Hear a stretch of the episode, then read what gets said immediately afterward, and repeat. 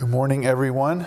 Um, I'm Nayaswami Ananta. This is Nayaswami Maria. Aaron's going to share the talk today, and we're very glad that you're here, uh, online or in person. I'm going to read from uh, Rays of the One Light, and our topic this week is, does Satan exist? Truth is one and eternal. Realize oneness with it in your deathless self within. The following commentary is based on the teachings of Paramahansa Yogananda. The Bible tells us in chapter four of the Gospel of Saint Matthew, then, after baptism, was Jesus led up of the Spirit into the wilderness to be tempted of the devil. To most modern minds, this passage seems quaintly obsolete. Psychologists would say, have said, in fact, that the temptation of Jesus, if it occurred at all, was purely psychological. They call it a projection of desires lurking in his own subconscious mind. The subconscious plays a strong part, certainly, even if not a unique one, in any testing the spiritual seeker must undergo. The Bhagavad Gita, in dealing with this undeniable reality, quotes Arjuna in the third chapter, and then Sri Krishna's reply. Yet tell me, teacher, said Arjuna, by what force doth man go to his ill, unwilling, as if one pushed him in that path? Krishna replied, desire it is, passion it is, born of the darknesses, which pusheth, pusheth him, mighty of appetite, sinful and strong as this, man's enemy. Yet even Krishna describes passion as born of the darknesses. The fact is, as Paramahansa Yogananda wrote in the Autobiography of a Yogi, all thoughts vibrate eternally in the cosmos. Thoughts are universally and not individually rooted. A truth cannot be created, but only perceived. Psychology, yes, but psychology attuned to currents of consciousness that pervade the entire universe, attracted by each of us according to our own personal inclinations. Yogananda, quoted in The Path, said, I used to think Satan was only a human invention, but now I know and add my testimony to that of others who live before me that Satan is a reality. He is a universal conscious force whose sole aim is to keep all beings bound to the wheel of delusion. We should take pains then to attract uplifting currents of universal consciousness, and to avoid attracting the negative which, disease that it is, can infect our thoughts, even while it leads us to believe that our thoughts are purely our own. Thus, through Holy Scripture, God has spoken to mankind. Om, Om, Om.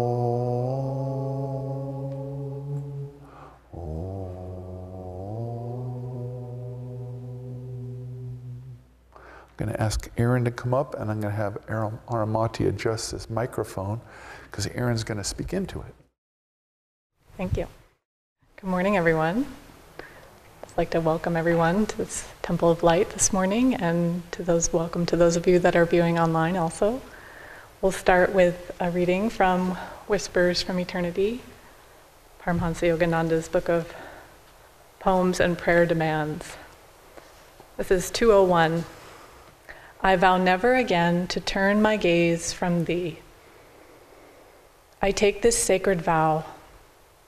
Never will I lower my love's gaze below the eyebrow horizon of my constant thoughts of thee.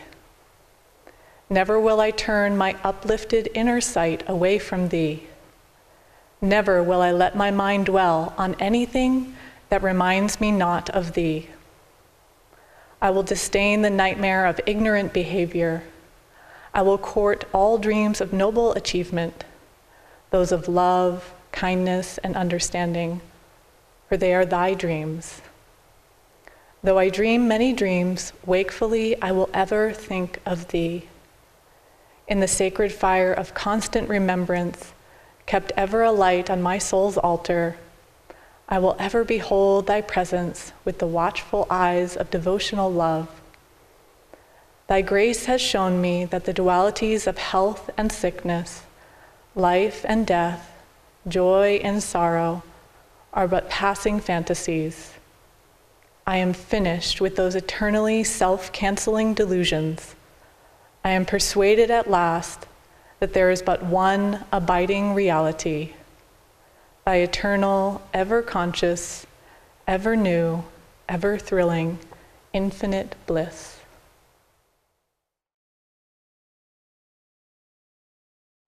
So we have an interesting question this morning. Does Satan exist? And um, it seems, if you look around in the world, it seems like a pretty obvious answer. You look at the headlines, or you spend, you know, a couple minutes on social media, and it seems pretty obvious that Satan exists. Delusion is out there, it's hard at work. And so I've been thinking a lot about, why are we asking this question? Why are we focusing on this topic? It's certainly not to focus on Satan, certainly not to focus on delusion. Um, and so it seems like it's obvious, and yet we get caught, don't we? We get caught sometimes, we forget. There's a story of two young fish who were swimming through the ocean, and an older fish came swimming in the other direction, and he said, "Good morning, boys, how's the water?" They kept swimming for a moment, and then one looked at the other and said, "What the heck is water?" And I thought, this is perfect. This is exactly what happens to us with delusion. We forget, we get caught, we're in this ocean of delusion, and uh, we forget that it's even there. And so that's why it's important to ask this question, to take time to look at this topic, to remember that, yes, delusion exists, but um, it's not, and it's not always obvious. It's, it's subtle sometimes. It's not, you know, the uh, man in a red suit with the pitchfork and the horns, right? It's, it's our desires, it's our attachments, it's our likes and dislikes. Sometimes it even seems like good things that catch us and get us caught. And there's these, you know, as it talks about in the reading, it's these currents of consciousness. One that is drawing us downward and outward into attachment, into manifestation, keeping us bound to manifestation, keeping everything going, really, in this world. And another current of consciousness that's drawing us inward and upward towards God, back to our true home in spirit. But as it says in the Whispers, it's, it's all God. It's all, it's only, it's only God. And so the next logical question, which perhaps you've asked yourself, because I know I have many times, is why? Why would God create delusion? Why would God create this mess, really? Why would he create this opportunity to get caught, to get lost? And I find a lot of comfort in this um, explanation that Swami gives. So I'm going to read his explanation, his answer to this question. He says, "There is little practical use in this question. We are not on God's level of consciousness, so cannot presume to ask why he does anything at all." That really sums it up. And he says, "The basic problem for each of us is quite simply, what can I do about it now that I've been created?"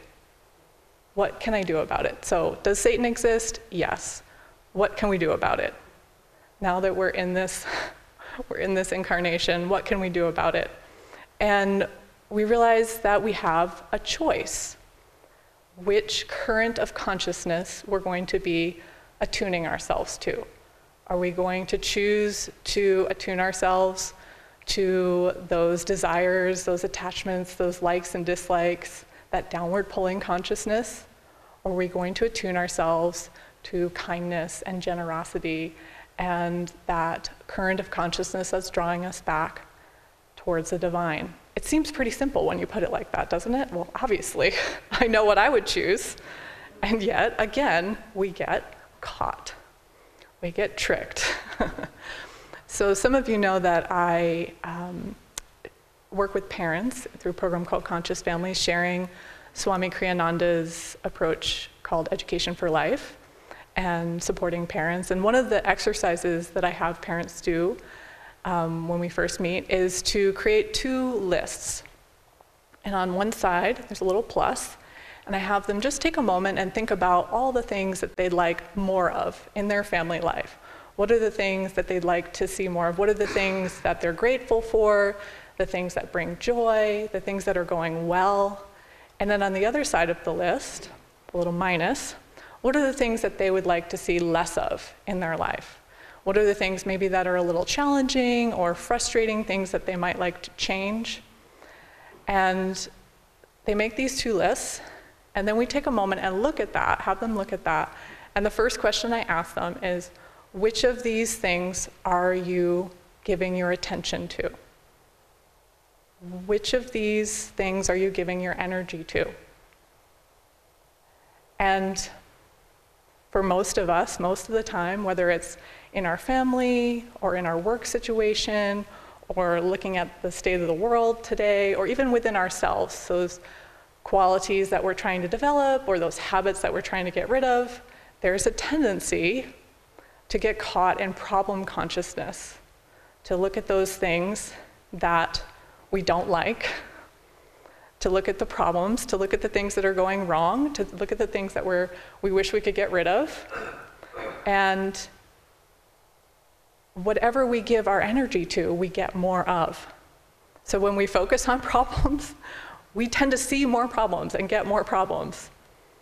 And I love the song that you all chose to sing this morning. I'd been thinking about it actually a lot. We didn't plan this. But that line, some people think to harvest happiness by weeding troubles, easing every stress. Don't we all get caught in doing that sometimes? Like, if, if it could just be a little cooler, if only it were this, we were a little more organized, it would go better. If only I had a little more money, if only, if only, if only, right? We want to solve, we want to kind of rearrange delusion to, to make it better, clean up the mud puddle we're trying to, is, you know, what we try to do sometimes. And yet, what, what does the song say? The trouble is, troubles never end. Get rid of one and you face its friend. Isn't that so? And yet, the solution, what's the solution? In the same song, and really in many of Swami's songs, it's these same truths that are repeated again and again. It's only light that can make the darkness run. Lift up your head, greet the rising sun. Focus at the point between the eyebrows. Shift to solution consciousness. Shift to the light. Focus on the light. What's going well? What am I grateful for? When I work with parents, we so we look at those two lists. They realize, wow, I'm really focusing on how I want to have them start, you know, stop fighting, and I'm focusing on that all the time. And I, you know, maybe a parent comes and my child's having tantrums, you know, there, there's problems, there are problems. It's not to ignore the problems, but it's what can I do about it? And start by focusing on what's going well. So I ask them, what's, what's something that you love about your child right now? What's something that you feel grateful for? And I've yet to meet a parent that isn't able to think of at least one thing, even if they're having a really hard time with their child, even if it's, you know, just really challenging. They're always able to think of something, and just taking that moment to think of something positive shifts the energy, and it opens up a flow of receptivity to solutions, right? We create that positive magnetism, and we draw solutions to us. It's not that we have to create or figure out the solutions to every problem. We put ourselves in that consciousness, that solution consciousness. We attune ourselves to the light. We look for the light, and solutions come. I have an interesting example of this from our Living Wisdom School. Some of you know Nitai, who founded our Living Wisdom School here at Ananda Village. And he had, um, at one point, an issue with some stealing in his classroom, which is, that's a problem. That's, that's legit. Need to give that some attention. Um, you know, a girl came to him and something was missing from her lunchbox, and the next day something was missing from someone else's lunchbox, and next thing you know, everybody's up in arms, everybody's suspicious of everybody else, they're trying to figure out who the thief is, and the energy is just going down in the class. But Nitai had a unique solution to this problem.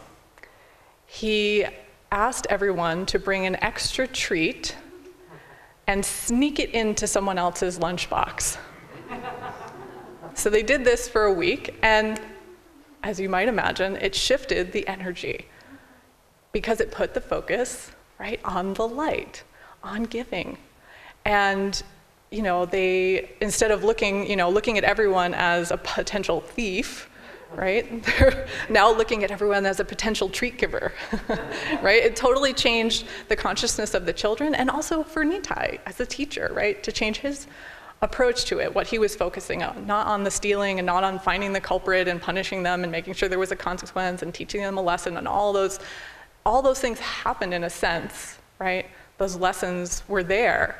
But it came through the experience of focusing on the light and having that direct experience of how sharing and generosity creates harmony.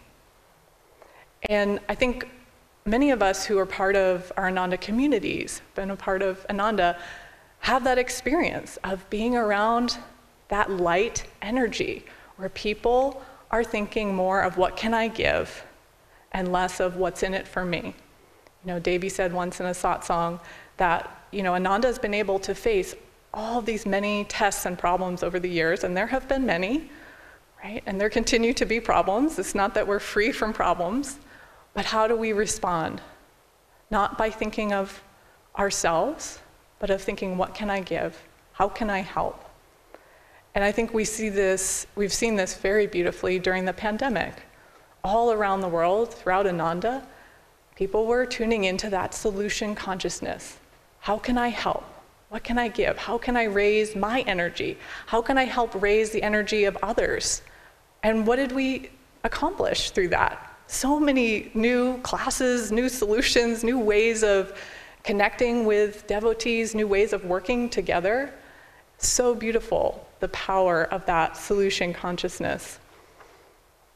And one of my favorite solutions that came out of that was the Warrior of Light affirmation, which is such a beautiful example of that solution consciousness. Where are we going to put our mind? Where are we going to put our focus? Where are we going to put our energy? We have to work with our thoughts because they can just go every which way. And so affirmation is really helpful in that, to just affirm where, wh- what direction am I going, upwards or downwards? Because otherwise we get pulled, we get tricked, we get caught if we're not putting out that energy, if we're not making that conscious choice to attune ourselves to that upward flow of consciousness. So I wanted to actually have us practice this affirmation just to really have that direct experience of it, to really feel that we're tuning in to that upward flow of consciousness, that divine consciousness. And so we'll do it three times through, once out loud, once in a whisper, and once silently. And just, um, you know, we can't, we can't destroy darkness, and we can't create light, but we can offer ourselves as channels. And I think that's what this affirmation, especially in many of our practices, offer us the opportunity to do, to be a channel for that light, to strengthen that light, to draw that light into our lives and into the world. So, repeating after me, God's light is within and around me. God's light is within and around me. With the sword of faith in my hand. With the sword of faith in my hand. With the love of God in my heart. With the love of God in my heart. I am a warrior of light. I am a warrior of light. I join my brothers and sisters everywhere. I join my brothers and sisters everywhere. To overcome fear with faith.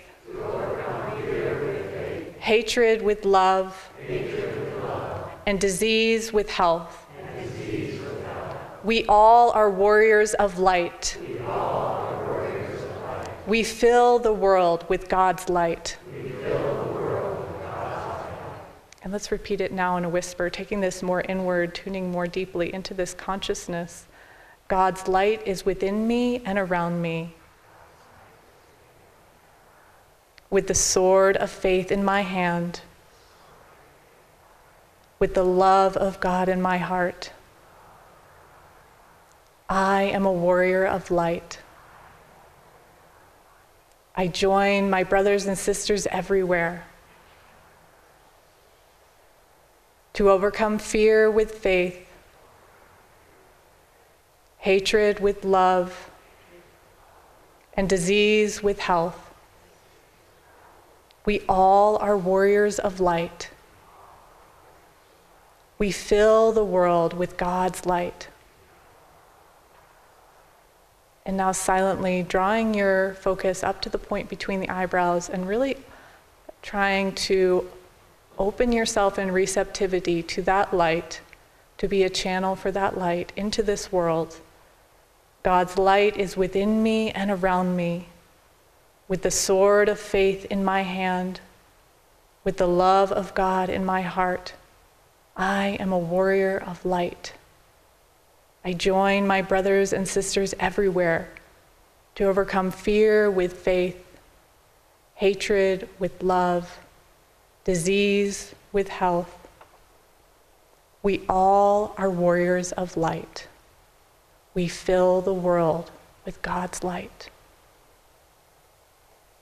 We all are warriors of light. We fill the world with God's light. Every time we choose to attune ourselves to that consciousness, we fill the world, we fill ourselves with that light. I find in that affirmation particularly that thought of, I join my brothers and sisters everywhere, right? That thoughts are not individual, they're universal. We're not the only ones trying to attune to the light. And it's so powerful when we can think about just tuning into that, that current of consciousness. Yes, there's this current of consciousness that's trying to pull us down. That's, there's that negativity, it's there, it's real. But there's also a powerful current of consciousness drawing us upward. And we can tune into that. And sometimes it's just little things. Just taking the opportunity to listen to someone, to forgive someone, to just focus on the light, on the goodness in another person. I've been trying to practice this myself, just when I notice a critical thought coming in, to just focus at the point between the eyebrows and try to think of two or three positive things, positive qualities about that person, just to to invite that in. What do I want to focus on?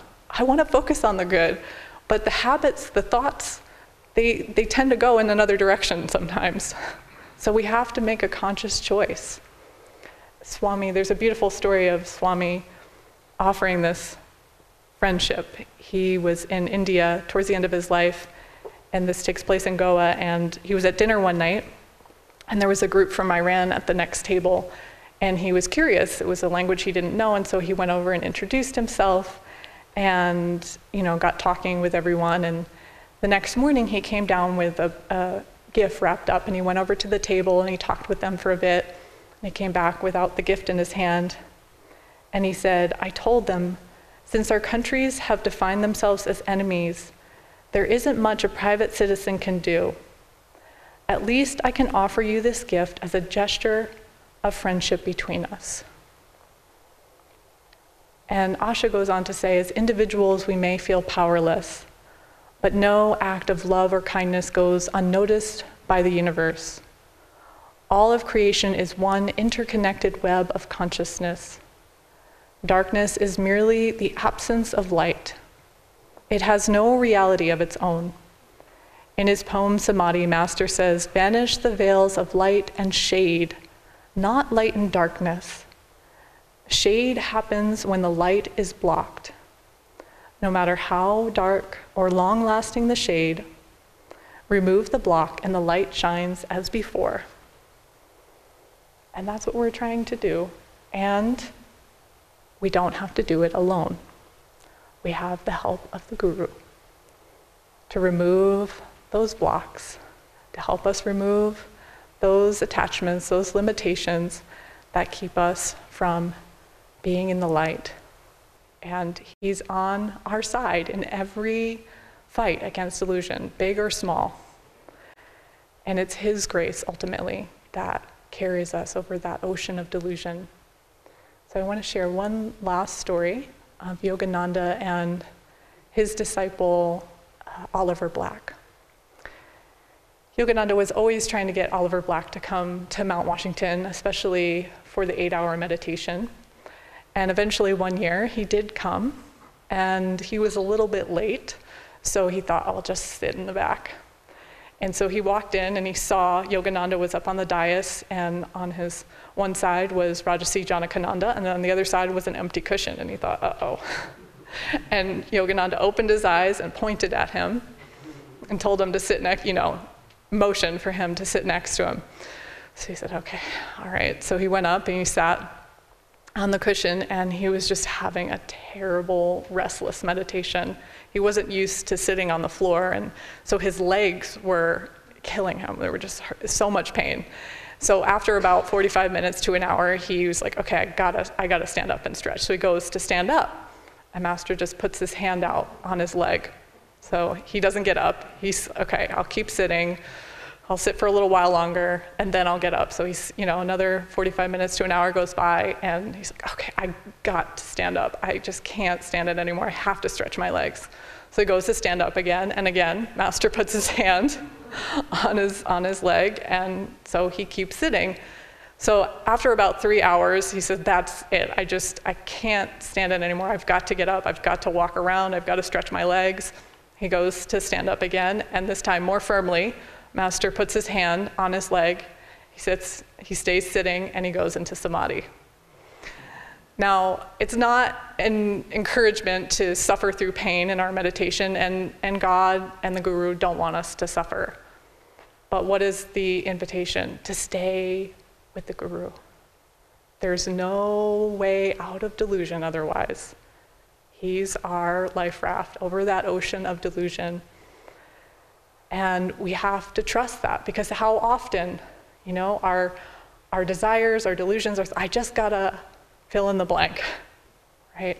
Whether it's physical pain or whatever it is that we feel we have to address, or that we have to go somewhere and do something away from the guru, away from the guru.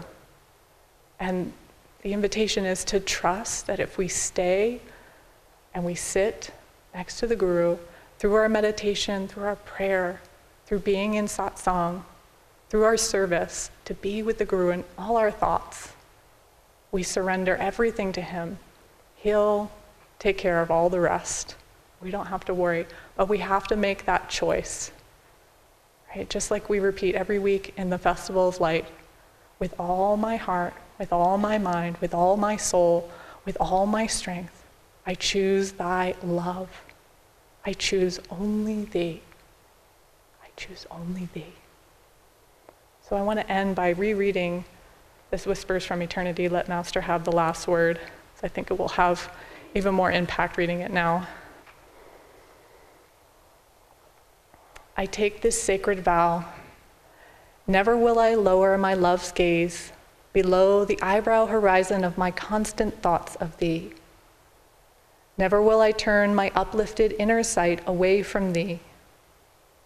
Never will I let my mind dwell on anything that reminds me not of thee. I will disdain the nightmare of ignorant behavior. I will court all dreams of noble achievement, those of love, kindness, and understanding, for they are thy dreams. Though I dream many dreams, wakefully I will ever think of thee. In the sacred fire of constant remembrance, kept ever alight on my soul's altar, I will ever behold thy presence with the watchful eyes of devotional love. Thy grace has shown me that the dualities of health and sickness, life and death, joy and sorrow are but passing fantasies. I am finished with those eternally self-canceling delusions. I am persuaded at last that there is but one abiding reality, thy eternal, ever conscious, ever new, ever thrilling, infinite bliss.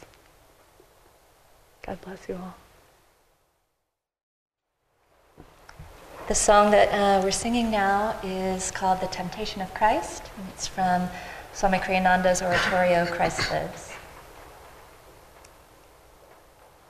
Thank you.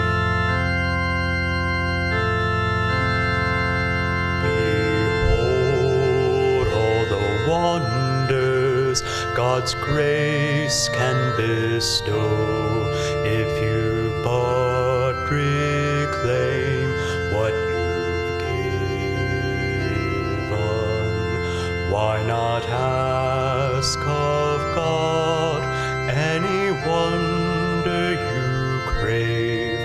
Worship me to satisfy all human needs. Dominion now over all this noble earth. All I ask of you is worship me. Get thee behind me, Jesus declared. Satan, know you not our Father, offers love in your stead. His gift of love to all is my only food. He's all I own. What does man need but him? In the darkness lifted, love destroyed Satan's power. Then at last the Savior could begin bringing all to God. For he taught them in freedom, wanting naught in return. All he offered was perfect peace, perfect freedom of soul. God is all I love, He is all there is. Wise is He who says, I am holy His.